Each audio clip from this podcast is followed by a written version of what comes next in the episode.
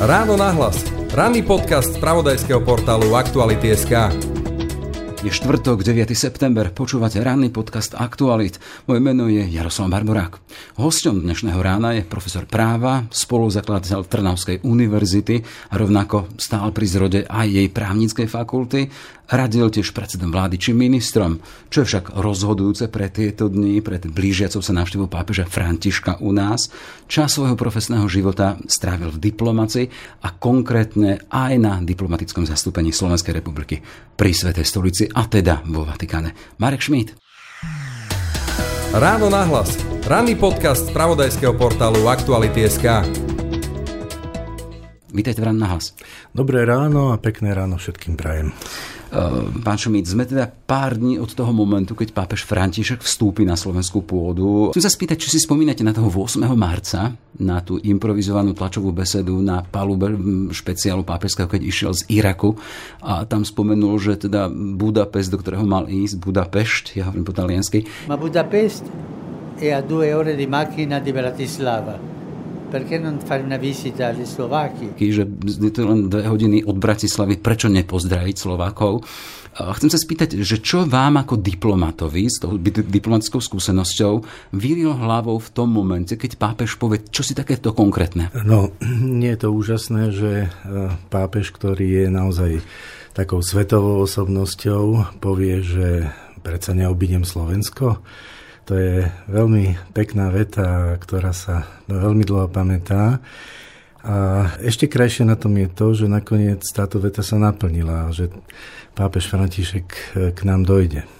Hej, ale tu mierim na tú vašu diplomatickú skúsenosť. Ak už hlava katolíckej cirkvi a aj konkrétneho štátu Vatikán vysloví takúto vetu, teda pomenuje Bratislavu a prečo nepozdraviť Slovákov, a keď to len v rovine úvah, znamená to, že to už vtedy bol silný signál toho, že sa o tom hovorilo. Áno. Viete, niektorí tak, e, veď sme to zachytili viackrát, hovoria, že že e, svätý otec František, pápež František niekedy povie tak e, narýchlo nejakú myšlienku a potom niekedy dokonca, že ju zoberie späť. Ja si myslím, že môže povedať takú myšlienku v reakcii na niečo, ale keď niekto originálne povie, viete čo, nerad by som obišiel niekoho alebo nejakú krajinu, tak e, si myslím, že vedel, čo robí a že aj tí diplomati, aj tí štátnici, aj nuncius, aj, aj vláda naša, ale samozrejme konferencia biskupov Slovenska, na, napokon aj tí, tí ľudia, ktorí sú za to, aby papež František prišiel na Slovensko, že to mohli brať e, veľmi vážne a ako vidíme, tak potom už sa toho nepustila ani jedna, ani druhá strana. Nej. Uh, takéto vyslovenie, keď to len v štádiu úvah, alebo teda aj tá naša slovenská strana hovorila o tom, teda, že sú prekvapení, Prezidentka síce odovzdala predtým v decembri pozvanie na návštevu krajiny. Pozvanie padlo aj zo strany biskupov, ale všetci v tom momente deklarovali a tvárili sa, že sú prekvapení. Boli prekvapení z toho vášho pohľadu z toho, z toho diplomatického pozadia? Myslím si, že určitá miera prekvapenia tam bola, eh, alebo u niektorých potešenie, u niektorých možno, že nie, ale určite to neboli nejaké, nejaké vlažné e, reakcie, ale boli to reakcie, ktoré potom vyvolali diskuzie a tie diskuzie vyvolali potom politické dojednávania a tie politické dojednávania potom na štátnej úrovni, na teda na úrovni Vatikánskeho štátu, na úrovni Slovenskej republiky, viedli ku už tým e, protokolárnym a politickým rozhodnutiam, a samozrejme, že e, s veľkou nádejou sa toho chytila aj e, konferencia biskupov Slovenska, Nuncius, ktorý už na pôde to, tej časti štátneho sekretariatu, ktorý má na starosti zahraničné vzťahy, potom začal vyjednávať tieto veci. Mám si to predstaviť ako akési ministerstvo v rámci Vatikánu. Áno, to je, to je ako keby ministerstvo zahraničných vecí, na čele ktorého e, je človek, ktorý rozumie, bolo sa to, že styky so štátmi, takže v Svetá stolica je subjektom medzinárodného práva a má svoje e, styky so všetkými štátmi sveta takmer so všetkými štátmi sveta má diplomatické zastúpenie, takže je to veľmi živý, mohutný a uznávaný subjekt medzinárodného práva s podobným postavením, ako majú štáty. Mhm. Keby ste nás mohli tak nejakým spôsobom uviezť do toho, čo vlastne za tou oponou príprav jednej návštevy hlavy katolíckej cirkvi. Len pripomeniem, že v rokoch 2000 až 2004 ste boli dvojkou na tom diplomatickom zastúpení vo Vatika, teda Slovenskej republiky pri Svetej stolici. Pripomeniem, že práve v tom čase bola tá posledná návšteva pápeža Jana Pavla II. u nás 2003, čiže ste si absolvovali svoje. Čo ste si vtedy absolvovali? My sme mali taký náhľad a zrkadlenie toho, čo sa pripravovalo a pripravuje teraz. Samozrejme, tá návšteva sa plánuje a pripravuje e, vo Vatikáne, teda v sídle Svetej stolice, ale najviac aj za účasti teda ľudí z protokolu Eh, vatikánskeho sa to pripravuje na Slovensku, do tej krajiny, kde pápež cestuje.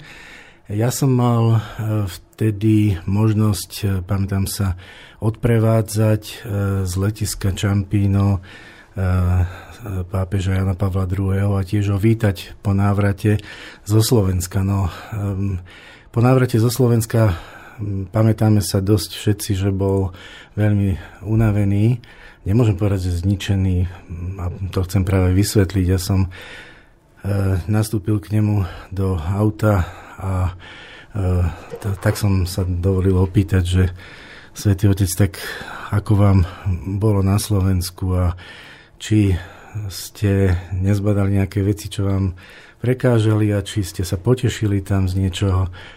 A on ledva zo všetkých síl zdvihol zrak a trochu hlavu, lebo bol naozaj veľmi unavený a hovorí, že že moje drahé Slovensko, teda povedal to, povedal to po polsky, asi bol tak unavený, že v takejto reči, no vtedy mi naozaj vyhrkli slzy do očí, pretože to takéto nejaké vyjadrenie nie je vyjadrením nejakým oficiálnym. Ja, ja som bol diplomat, on mi mohol povedať, že je všetko v poriadku, že uh, bude ďalší rozvoj vzťahov medzi týmito našimi bratskými subjektami a tak ďalej. A on, on tak vyhrkol, že moje drahé Slovensko. No tak, tak takýto vzťah mal Jan Pavol II. A ja si myslím, že s takýmto vzťahom sem prichádza aj pápež František. Keď ste v tej sfere spomienok, ja si tiež spomínam na tú návštevu roku 2003 Jan Pavel II a pamätám si rôznom spravodajskej televízii a vtedy bola napríklad v Trnave veľmi vážna situácia, keď pápež bol v stave, keď sa večer zo všetkých strán e, pripravovali aj tie zdravotnícke zložky a boli pripravené na všetko, že by sa mohlo stať. Čiže to bola vážna situácia. To bola vážna. Zrovna to bolo v univerzitnom kostole v Trnave. Potom ja som tam slúžil 8 rokov ako rektor tak som tam občas zašiel teda a tak som, tak som spomínal, že na tomto mieste sme mali možnosť vidieť a počuť, e, najmä teda vtedy vidieť, lebo vtedy sa ten prejav aj čítal.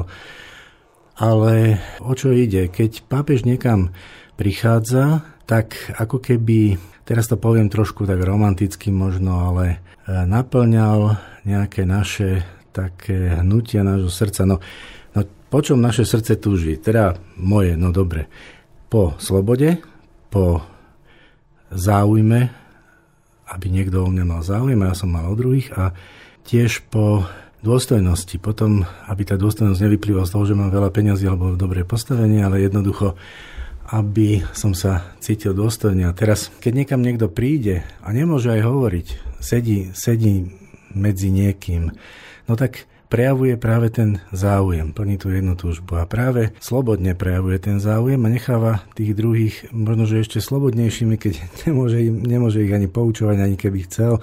On teda nechcel, ale aj keby chcel. A každý sa teda pri ňom cítil nejako dôstojne, lebo tak si uvedomoval, že No, všetci sme tak hovorili, že aké je to úžasné, že on v takomto stave k nám prichádza ale každý sme si uvedomali, že my máme lepší ten stav, ešte sme sa cítili dôstojne sami pred sebou. Jednoducho si myslím, že to je nezabudnutelná záležitosť a že táto návšteva pápeža Františka bude tiež nezabudnutelná. On si zobral, však pamätáte sa, v tom marci 2013 si zobral to meno Františka z Asisi, teda niektorí sa domnievali, že to je Xaverský alebo iný, ale to bol Asisky. To bola tá úžasná sloboda, Keď hovoríte, že niektorí sa domnievali, bol sme na svätého Petra a ešte v momente, keď sme teda nevedeli tie jeho osobné dôvody, prečo sa rozhodol pre to meno, tak sme uvažovali, ktorí Františkovia v dejinách cirkvi boli. A tam sme spomenuli aj práve toho Františka Ksaverského, lebo predsa len papež František je jezuita a Ksaverský bol rovnako jezuita. Ale dostanem sa k Františkovi z Asizi.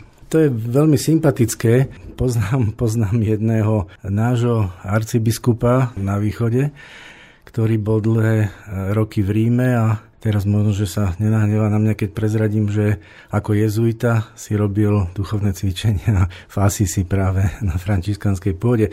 Jednoducho si myslím, že tie východiska dobrého jezuitu alebo dobrého jezuitského myslenia a dobrého františkanského myslenia sú veľmi podobné a e, možno, že sa doplňajú a znásobujú a takto je to nejako aj, takto sa to môže vnímať aj u pápeža Františka, že on si prežil svoje. On mal 76 rokov, keď sa stal pápežom a dovtedy sa pohyboval medzi ľuďmi a nie v ľahkej krajine za dobrých podmienok. E, však mnohí sme videli možno filmy o ňom alebo čítali knihy. On sám e, si kladol určité otázky, či sa zachoval dobre vtedy alebo vtedy. No proste bol veľmi citlivý na ľudí, a vždy prejavoval záujem o ich problémy. Tak niekedy dostávam takú otázku, možno, že aj vy mi chcete dať, že prečo sem prichádza teda pápež František, ale to s tým veľmi súvisí, lebo ja si myslím, že on on prichádza samozrejme, že na pozvanie pani prezidentky a ďalších vládnych činiteľov, to, to je tá štátna línia, ale potom je tu tá pastoračná línia a ja by som, čo sa nikde neuvádza v protokoloch, ešte povedal, že je tam osobná línia ešte jeho. Tie línie sú nielen tie, ktoré sa e, oficiálne ohlasujú, o ktorých e, oficiálne e, ľudia vedia, ale sú to línie, ktoré sa navzájom doplňajúc, vychádzajú z toho, že František na vlastnej koži skúsil napríklad, čo to je prenasledovanie, čo to je, čo to je chudoba. To nie sú nejaké frázy pre neho, ktoré, ktoré by on teraz hovoril ako nejaký politik v krajine, kde sa to dobre počúva. Práve naopak, keď si zoberieme zoznam jeho doterajších ciest, tak vidíme, že prichádza do rozkvitajúcich kresťanských krajín potešiť sa z množstva veriacich a aby mohol povedať pekné slova do mikrofónu. No nie je naozaj tomu tak. Prichádza najmä tam, kde cíti, že je zlé. A toto teraz, teraz možno, úsmevne by sa dalo stiahnuť, že teda na Slovensku je zle. E, na, na to nech si dá každý človek odpoveď sám, samozrejme. My e, sme v určitom štádiu vývoja, kedy sa možno láme taká nejaká čistota, úprimnosť, e, možno, že práve tá, tá sloboda, to, že či máme alebo nemáme záujem o toho druhého a možno, že sa láme aj niečo také ako je naša dôstojnosť, povedzme na postavení peniazoch e, a podobne. Aj tie udalosti, ktoré, ktoré zažívame posledných 10-15 rokov, nasvedčujú tomu, že ten pápež vie, že aj z tohoto dôvodu by mal prísť. Nie je mu to zaťažko len preto, lebo má obrovskú vôľu, aby nám, nám si čo si povedal, ale Tie ozajstné dôvody možno, že trošku budeme mať upresnené potom, keď odíde, keď si vypočujeme jeho prejavy, jeho, jeho správanie, čo, čo nám bude chcieť povedať, možno, že je otvorene na verejnosti, možno, že trochu aj skryte v tých chvíľach, keď budeme mať stretnutie, ja neviem, so štátikmi, s biskupmi, možno, že na Luníku 9 to tiež mnohých prekvapilo, že, že, že teda e, k takémuto niečomu e, dal súhlas. Pápež František, myslím si z tých skúseností, čo som bol vo Vatikáne, že samozrejme nerokuje o každej maličkosti, podrobnosti bezpečnostnej, logistickej otázky alebo organizačnej. Ale, to je tým ľudí, samozrejme. To je, to je tým ľudí, ale že je o tom informovaný a keby s niečím nesúhlasil, tak povie, že, že toto už je trochu moc, že ne. toto nie, alebo nestačím na to, alebo nechcem. Keby sme si pozreli harmonogram tej jeho návštevy na Slovensku, vidíme sa tam stretnutia s predstaviteľmi štátu, prezidentka, predseda parlamentu, predseda e, vlády, Biskupy. áno, sú tam konferencia biskupov, je tam komunita jezuitov, sú tam potom tí, ktorí, o ktorých sa starajú sestričky matky Terezy v Bratislave, to zariadenie Bethlehem, alebo potom Lunik 9, kde sú naši spolubratia Rómovia v situácii, v akej sú, a potom tu máme ešte grécko-katolíkov na východe, poznajúc Františka, čo bola jeho osobná voľba v rámci toho, čo sme si vymenovali? Jeho osobná voľba bola pravdepodobne e, všeobecnejšia. Chcem sa stretnúť s chudobnými, mohol povedať tak. To bol ten Betlehem, bol to ten Luník, povedzme. Aby sa stretol s ľuďmi, ktorí, ktorí naozaj sú chudobní. No, ja tú pôdu toho zariadenia Betlehem poznám, tie sestričky Matky Terezy a je to niečo úžasné. Všetkým odporúčam navštíviť omšu, či, či už veriacim, či neveriacim. To stojí za to. Lebo? Lebo to je ten skutočný záujem o ľudí, o ktorých nikto v podstate iný záujem nemá a ktorí ho potrebujú veľmi cítiť. Mm-hmm. To je v tej Františkovej to je jeho vec. slovníku tá periféria spoločnosti. To je tá periféria spoločnosti. Ja vlastne, keď hovorím o tomto, tak, tak by som hneď povedal, že, že, že keby niekedy bol na Slovensku už tajne a že keby sa ho spýtať, na kam sa chceš vrátiť, to, že povedal by, že do Betlému. Ja, ja si to tak myslím. Okrem samozrejme prezidentského paláca a ďalších tých, tých krásnych miest, ktoré tu máme a nunciatúry a podobne. No a v tomto teda si myslím, že takýmto spôsobom vyjadril, že, že kam by chceli ísť. Sú určité veci, ktoré sú protokolom predpísané jednoducho. Je to pastoračná a štátna návšteva. Samozrejme, že je tam nunciatúra, um, biskupy, samozrejme, že sú tam verejné zhromaždenia a sú tam potom štátne stretnutia. Mm-hmm. Keď to porovnáme s návštevou Maderska, tam sám povedal, že nejde na štátnickú alebo štátnu návštevu, pastoračnú. ale na pastoračnú, ide na, eucharisti- na vyvrcholenie eucharistického kongresu. V čom vidíte to pozadie toho rozdielu, že Maďarsko toto a Slovensko štátna návšteva. Bola tam veľká polemika, či sa chce alebo nechce stretnúť napríklad s Viktorom Orbánom. Eh, ako to čítate vy? Mm, Ešte s tým radšej... diplomatickým, diplomatickým zadným mozgom. S diplomatickým, eh, s diplomatickým rozmýšľaním eh, by som nič nevylúčil, to je prvá vec. Radšej by som ani nič nepotvrdil, tak keď to môžem trošku tak úsmevne no, povedať. Už nie ste diplomat. áno, áno, tak Ehm, takže, takže samozrejme je to možné, ale, ale je vidno trošku rozdiel, že tá plná návšteva trojdňová je na Slovensku. Jednoducho to, to možno, že hovorí za všetko a dá sa cez to veľa vecí vysvetliť. Perke non salutare Slováky. Prečo ich nepozdraviť? Teraz v nedelu mal tiež slova také, ktoré teší na tých, ktorí ho tu očakávajú. Áno, keď niekto niekomu chce dobre, tí volio bene, tak eh, ho chce potešiť, ale zároveň sa na neho musí tešiť, lebo ten, ktorému to chce povedať, to potom cíti, že je to, že, že či to je proste odbitie si nejakej návštevy, ktorú musí, alebo je to niečo e, takého, že chce vidieť trošku do srdca tých ľudí, do, do týchto pomerov. Asi to ne, neviem od neho, alebo ne, nemám teda tieto informácie, ale určite je informovaný aj o tom, že e, sme hm, tu na Slovensku mali 50 rokov nejaké, nejaké deformácie a e, on pozná svoje deformácie v Argentíne a e, inde, inde vo svete, tak prichádza s určitou empatiou aj v tomto smere. Ja len dve poznámky, keď si spomínal ty volio bene, to vyjadrenie, čo si tak v Taliansku si takto hovoria aj zamilovaní ľudia. Mám ťa rád, ty volio bene, toto naj, že ti chce toto to dobré. Viera, nádej, láska, najväčšia je láska, ja to tak interpretujem, že ty volio bene, ak, ak prekladáme mám ťa rád, alebo, alebo je tam tá láska. Ty volio bene v presnom preklade vieme, že znamená, že chcem ti, chcem ti dobre. Áno, nie? áno to, to, to, tak... ťa mám ťa, to je takéto prejavenie toho, že to nie je len tá láska na poschodie, alebo teda báze citov, ale teda, že chcem aj čo si preto spraviť. Áno. áno. A ďalšia poznámka potom to, keď hovoríte, že predpokladám teda, že vy ste boli diplomat, pripravovali ste cestu na Pavla II, to znamená, že tie diplomatické chodníky a tak tam tie informácie o stave krajiny, o tom, čím sa zaoberá, čo rieši, to všetko pápež dostane na stôl aj oficiálnu cestou, hej?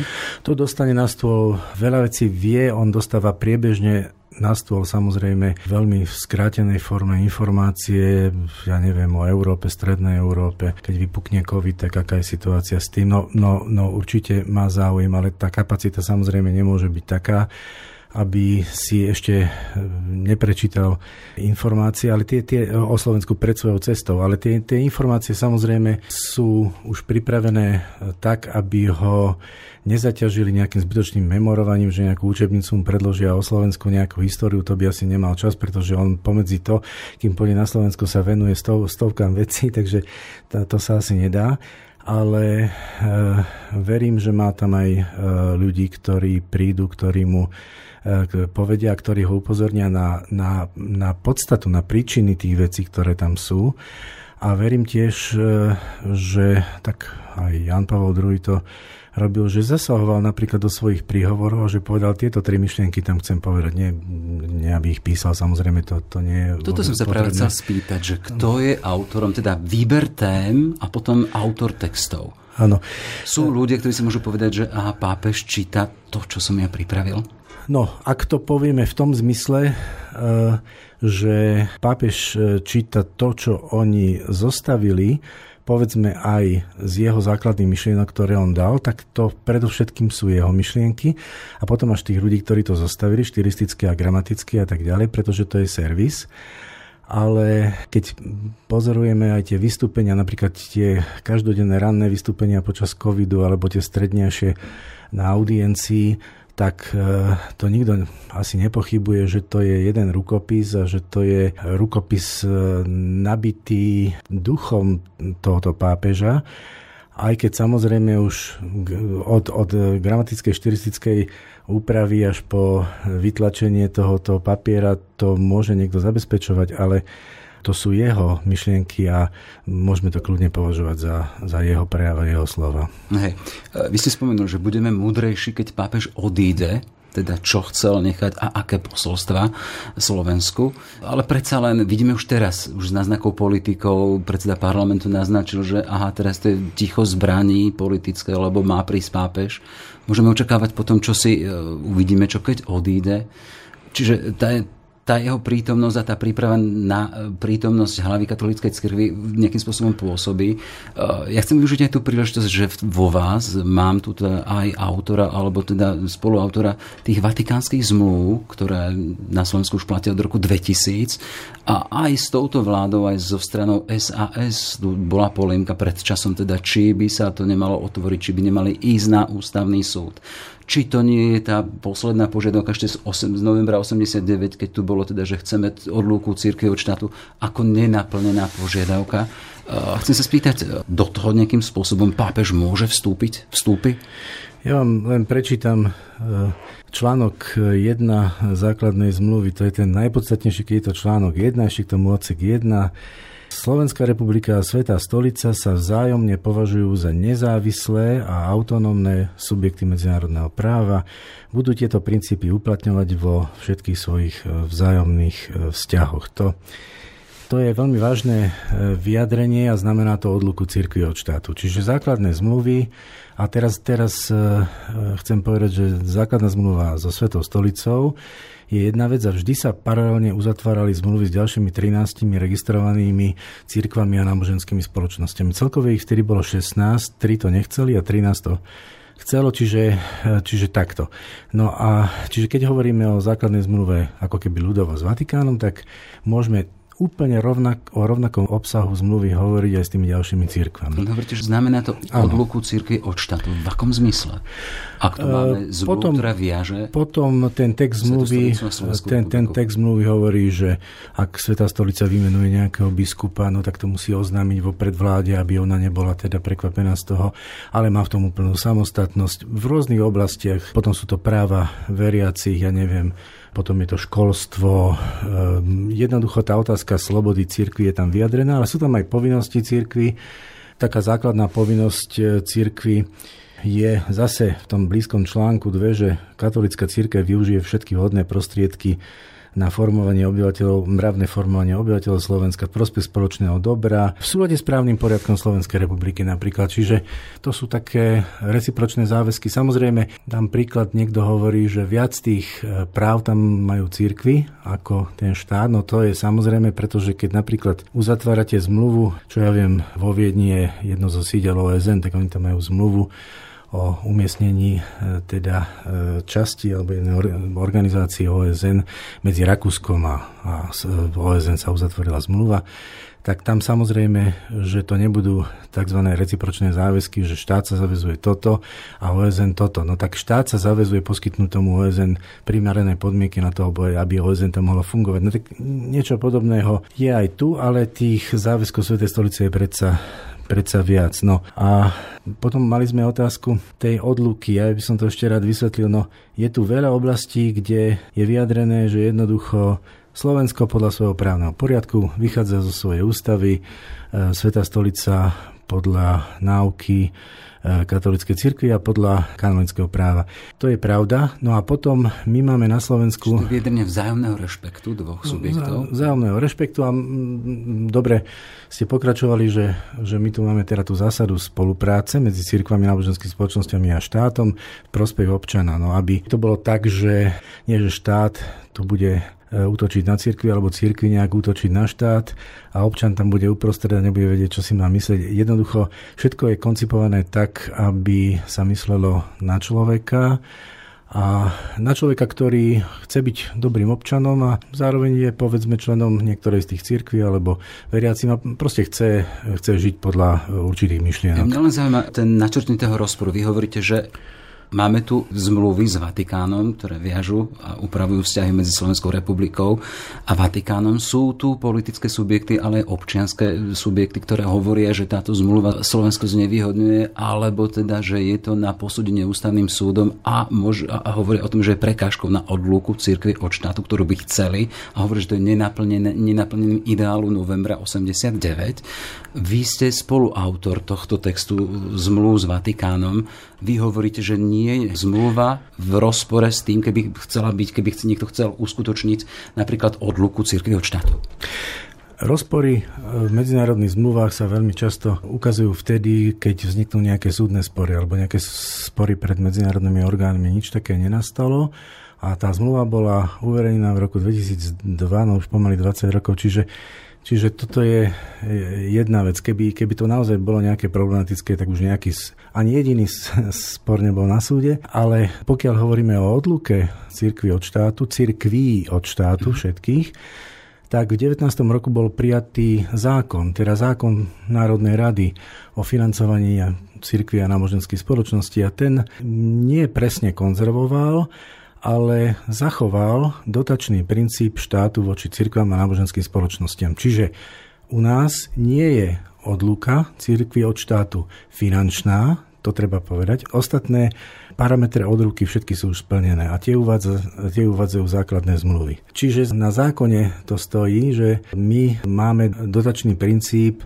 v zabezpečení alebo financovaní cirkvi a náboženských spoločností. Trošku už iný e, ako ten z roku 1947, ale bol zachovaný. Ale to je normálny e, parlamentný princíp, na základe ktorého sa to e, sa to rozhodlo. Právom každej politickej strany je navrhnúť nejaký iný model, dať to do parlamentu, prerokovať to, prípadne rozhodnúť akokoľvek. Otázka ktorá je dôležitá vo vzťahu k základným zmluvám, je tá, či tieto bránia otvoreniu takéto otázky, alebo respektíve rozhodnutiu takéto otázky. A tam môžem už prestať hovoriť diplomaticky, poviem, že nie, nebránia. Mhm. Pretože je tam len jeden článok, ktorý hovorí o financovaní a ten uvádza, že obe strany, teda Sveta stolica a Slovenská republika, respektíve Círky a náboženské spoločnosti a Slovenská republika, uzavrú osobitnú zmluvu o finančnom zabezpečení tej cirkvi alebo tých cirkví a náboženských spoločností. E, nič iné tam nie je. Potom je tam niekoľko miest, ale ktoré by zrejme v civilizovanej spoločnosti neboli opomenuté ani tak. A tak spolufinancovanie národných kultúrnych pamiatok napríklad. Ja si myslím, že za to zodpovedá aj štát, aj cirkvi a hovorím, to, čo hovorím, sa netýka len jednej cirkvi, teda katolíckej, ale všetkých cirkví a náboženských spoločností. Samozrejme, že z hľadiska rozsahu aj z hľadiska financií je e, veľmi podstatná tá katolícka cirkev. Zákon, ktorý bol prijatý v 19. roku o financovaní, rieši 18 cirkví a náboženských spoločností, vrátane katolíckej cirkvi, čiže je to plošný zákon a e, tam sa nedá povedať, že by, boli, že by mali cirkvi nejaké iné princípy jedna od druhej. Tam, tam je to robené plošne plošne, čiže e, rovnakým spôsobom, na, rovna, na základe rovnakých pravidiel. Hej. Čiže táto otázka padla v kontexte návštevy pápeža Františka na Slovensku. Aké bude Slovensko potom, keď odíde? Ako to vidíte? Ja? Tá, ten zmysel tej otázky teda príde na Slovensko, ktoré nie je len katolícke, ktoré nie je také, ako bolo, keď tu bol Jan Pavel II, keď boli veľké zástupy veriacich, ktoré boli na tých stretnutiach, pamätám si rok 90, takmer milión ľudí vo Vajnoroch a potom rok 95 a neskôr 2003, keď to boli tiež vyše viac 100 tisícové zástupy. Vieme, že teraz e, ten záujem je iný, ale aj tá spoločnosť je iná. Iné hlasy sú e, v tej občianskej spoločnosti, ktoré aj nesúhlasia s tým, čo ako žije, ako mm, pôsobí napríklad katolícka cirkev, keď sa rozprávame o návšteve pápeža. Chcem sa spýtať, akým spôsobom z toho vášho pohľadu, aj z toho, čo máte skúsenosť s Vatikánom, zasiahne a vstúpi hlava katolíckej cirkvi do jednej aj občianskej spoločnosti. Tento pápež si myslím, že sa veľmi dobre správa práve voči občianskej spoločnosti. Ja si pamätám, keď bol zvolený, on prvé, čo povedal, takže sa modlí za veriacich a neveriacich. Myslím si, že sám v Argentíne veľmi nerozoznával tých prenasledovaných ľudí, ktorí boli z takej cirkvi alebo z takej denominácie alebo z nejakej inej. E, myslím si, že že, že keď otvoríte akýkoľvek dokument, takmer akýkoľvek dokument, a je ich už na desiatky naozaj, pápeža Františka, tak tam je zdôraznené, že buď hovorím v mene všetkých ľudí, alebo príjmame tých ľudí. E, veď toto vyvoláva aj kritiku práve, že teda nehľadíme si svojich, ako keby tak by som to povedal. Čo je na druhej strane, no mne osobne je to e, veľmi sympatické, pretože to sa nezameria, nezameria len na jedného človeka no a, alebo druh človeka. Preto si myslím, že pápež ako keby bol veľmi príjemný rečník, povedal by som to takto, ktorý nepoučuje a nehovorí, že pozrite sa, tuto vykladám na stôl e, svoju našu pravdu a samozrejme tí naši tomu rozumejú a vy ostatní sa prosím vás poučte, aby ste tomu rozumeli tiež a podľa toho žili. Neviem taký príhovor alebo ani, ani nejaký dokument, ktorý by týmto smerom išiel. Skôr by som povedal, že vyloží, pozrite sa, toto je názor církvy, toto je prípadne môj názor. E, čo si o tom myslíte? To slovo dialog tam vždy je.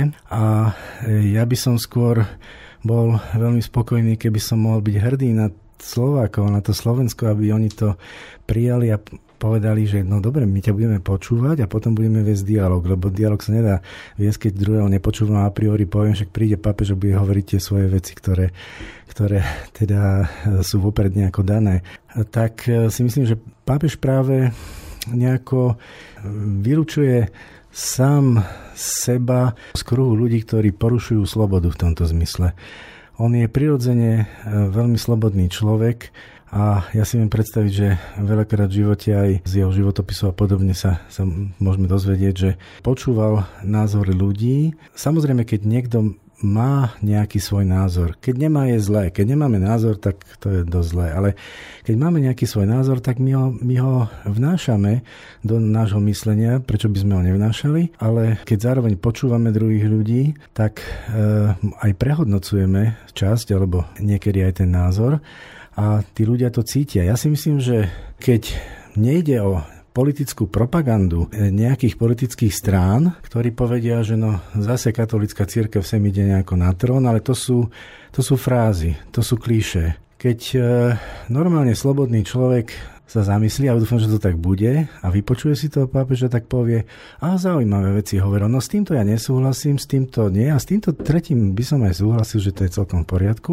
A v každom prípade e, možno, že si aj poopraví názor na, na keď už hlava e, jednej cirkvi hovorí takto, tak možno, že aj viacero ľudí tam bude, ktorí budú hovoriť takto, nie teda všetci, ale viacerí. A možno, že toto bude mať e, aj veľký význam, že bol by som rád, keby sme začali rozmýšľať. Tu teda Marek Šmíd, bývalý rektor Trnavskej univerzity, profesor práva a bývalý diplomat Slovenskej republiky pri Vatikáne. Všetko dobré, nech sa vám darí. Ďakujem veľmi za pozornosť. Ráno nahlas. Ranný podcast z pravodajského portálu Aktuality.sk.